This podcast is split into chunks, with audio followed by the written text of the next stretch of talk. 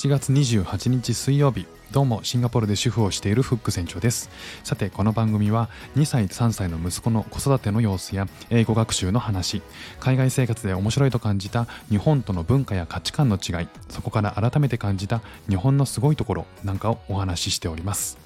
さあ今日はですね、えー誰と、え一番一日で一番話しているかという話なんですけども、えーこれはもうみんな共通人間みんな共通なんですけど、えー一番多く話す相手は自分自身だというお話をしたいと思います。あのこれも、えー、ともともと働いてた時の、えー尊敬する、えー先輩にですね、えーとふと言われたことなんですけども、えーそれからかなり意識して、えーいることです。僕これ最初に聞いて何言ってんのよと。いやいや別に俺そんなに独り言多くないタイプなんだけどっていうかもうほぼ独り言言わないんだけどなって思ってたんですよ。いやいや違うと。心の中でずっと会話してるんだよっていう話をしてたんですよ。朝起きて今日何食べようかなとかどんな気分？今日何着たい？とか、ねその都度自分に尋ねてるんですよ。常に、えーだから、えーと人って常に自問自答してるんですよね。まあ、そんな一番多く喋る相手っていうのがもしマイナス思考だったらこれ良い気分になんないじゃないですか。世の中そのポジティブ思考であれっていうことってすんごい言われてると思うんですけど、まあ自分はあのそんなにねすごくポジティブ思考じゃなかったんですよね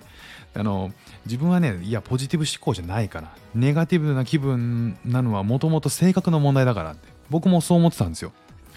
でもポジティブであろうとするのはすごく大事なことだなって思ったんですよね、まああろうとすることに意味があるんだなと。例えばあのあの少し大きくなってしまったお腹周りをちょっとへこましたいな。いやでももうお前何十年もさ付き合ってきたお腹でしょ。そんなもん無理だよ。って思っちゃったりしたらこれはもうネガティブじゃないですか。でもしいや大丈夫だと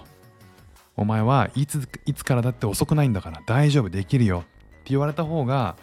絶対こう気持ち的には前向きになるしやってみようかなっていう気になると思うんですよね例えばじゃあ、えっ、と、今月は本2冊読もうかな。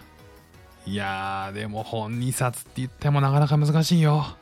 これまで年に1冊も読めてないんだからさ、無理でしょ。って、自分の中で言っちゃうよりも、いや、大丈夫。2週間で1冊。明日から1日30分の時間作ってみよう。って思うだけで、前向きになっちゃうと思うんですよね。例えば、よし、英語の勉強しよう。と言っても、中学、高校以来だよ、英語なんて。もう、ほとんど大学なんて勉強してないんだからさ、もう途方に暮れるよ。って思っちゃうよりも、いや、今英語ができる人だって、生まれてすぐペラペラだったわけじゃないじゃん。まずはさ、ほら、簡単なところから始めようよ。フレンズ見てみようよ。ネットフリックスで見れるんだからさ。考えることは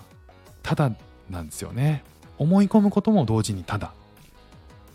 もしねマイナスに考えたってプラスに考えたってどっちもお金はかからないリスクもない。だったら自分の考えをどっちかに持つだけでっていう話なんですよね。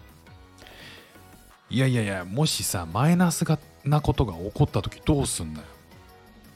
そのためにマイナスな思考にしておいてさ少しでも怪我が少ないようにしておくことの何が悪いんだよ。そのために備えておくっていうだけじゃん。って思うっていたんですよ僕。なんですけどうまくいくことを考えてより前進した方が楽しいなっていうのも一方で思ったんですよね。もしむっちゃくちゃ話す仲のいい友達が自分が何を言ってもいやいやお前それやめとけよ。だってさあでこうでさいやいやあれやめとけよ。だってこうでこうでさ怖いじゃん危ないじゃん。と言ってきたら友達付き合い考えちゃいません、まあ、少なくとも毎日一緒にいる人っていうのはポジティブな人の方が絶対いいですよね僕そう思ってあえて、えー、日頃からポジティブに考える努力をするようになったんですよね。それがあのその先輩に言われた、えー、一日一番多く話す相手っていうのは自分自身だよ。だから、えー、何何を考えるにしてもポジティブでありたいとか、えー、自分はこうなれるっていうふうに思ってた方が絶対いいこと起きるからっていうふうに言われてすごく印象に残ってるんですよね。僕のあの今話したことが、えー、うまくこう表現できてるか分かんないんですけども、えー、僕がもともとその話を聞いた時に一番思ったのはいや独り言言わないよ僕って思ってたんだけど、えー、実際はえ、独り言どうこうじゃなくて自分が自問自答していることっていうのが誰と話すよりも一番多いっていうことをすごく、えー、